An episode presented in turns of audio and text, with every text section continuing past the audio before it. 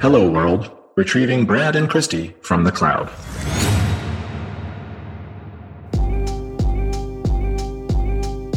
Hi, I'm your host, Christy Hornland. And I'm Brad Rayford. Welcome to the Risk Factors, Perspectives, and IoT podcast. And today we're continuing our conversation with Jason Haward-Grau, Managing Director at KPMG US over the expectations and potential cyber risks that accompany connected electric vehicles. I think there's one interesting piece. So I think that you know, we've talked about kind of the economical gain, the range, really kind of the charging, but also there was one point that you brought up earlier in the conversation, Jason, that I just want to bring back as another driver, which is the expectation of the end user having this as a connected piece. So some of those things, like even when you're talking about phone and thinking about time, I'm thinking, I've got, say, appointments that I have to get to. My phone notifies me about when I need to leave the house. And it's not something that I've set up, but it's something that I expect. And at this point, you know, it, it knows my behavior better than members of my own family. So I'm thinking, you know, are there implications of that as well coming out in terms of expectations over connectedness of not just an electric vehicle, but a, a connected vehicle? No, it's a great point. I think one of the things that I've seen that Ford are doing extensively is they are building out this whole connected vision. Uh, the next their next iteration of their vehicle is it's also an office. So they are literally already planning with the F-150 Lightning is a, a good example. I think also Rivian have done it um, with their with their EV. Um, Lordstown are doing it with their EV. I'm thinking all the trucks. Sorry, because I'm you know I'm being biased towards trucks right now. But what we're definitely seeing the motor manufacturers are putting into play is okay. I need to engage you as part of the vehicle experience as we move towards automated vehicles. And here's a here's another part of the kind of consideration by creating an electric vehicle with the ability to, to do more without the physical combustion engine, you've got more space.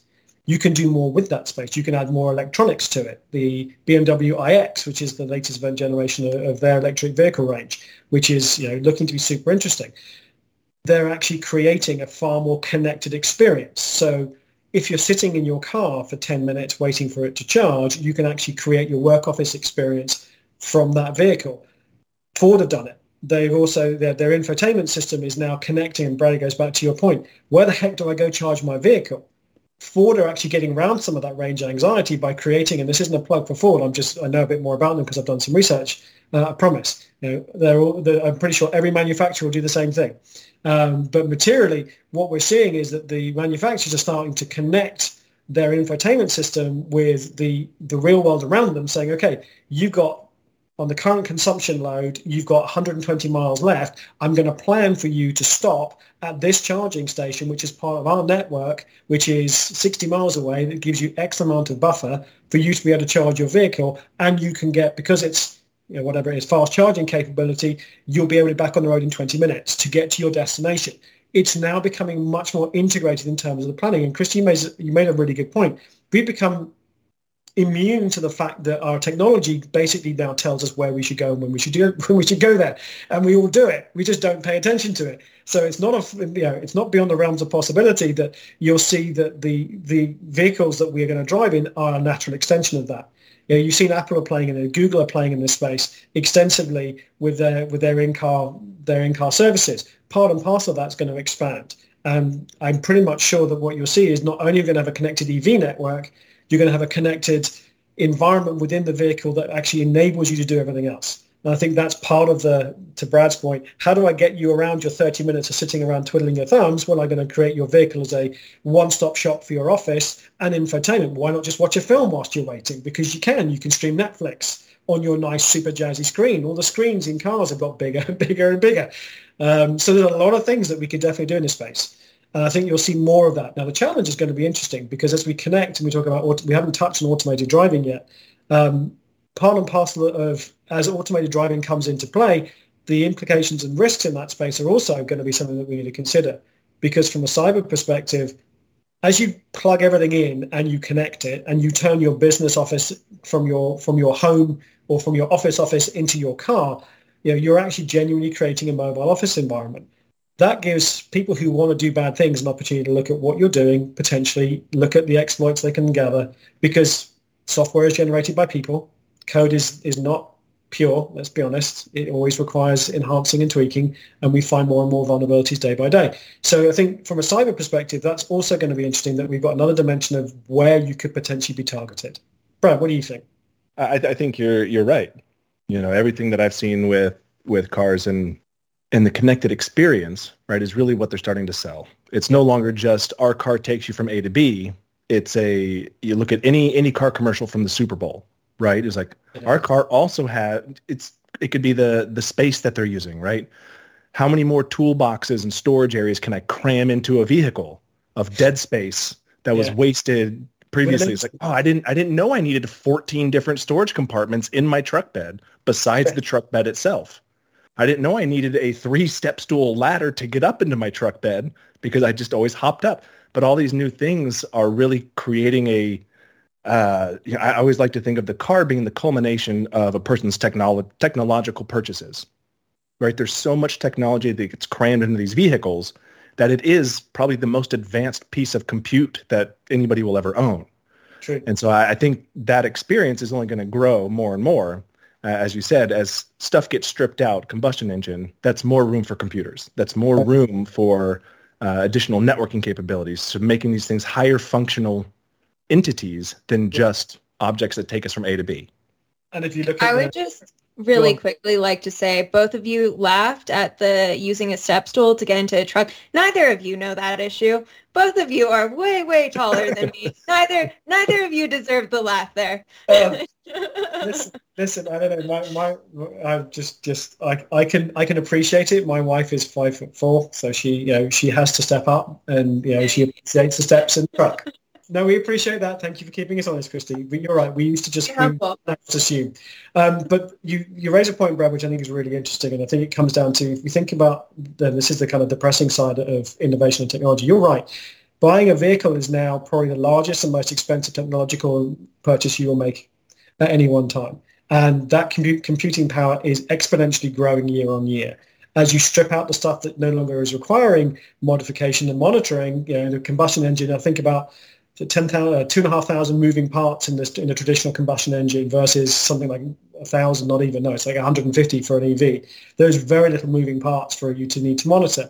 But think about all the experience elements. You've got your sat nav component that ties into it. You've got where is my vehicle? I can I can start my vehicle from scratch. I can request my vehicle come meet me uh, as we move towards autonomous driving. So there are lots more connected elements that we're going to see that over the next three, four, five years that are experience based. You know, I don't want to have to pay for a valet. I can go park. You know, I can send my car off to go park itself.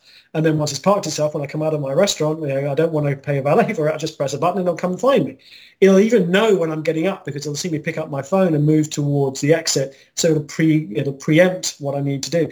All those things that we are going to see in the next three, five years as they grow also have a dimension of risk attached to them all of those things that we see today, we are going to consider because we all we make risk-based assess decisions all the time. But what we don't think about is the, the hidden elements of what could potentially go wrong.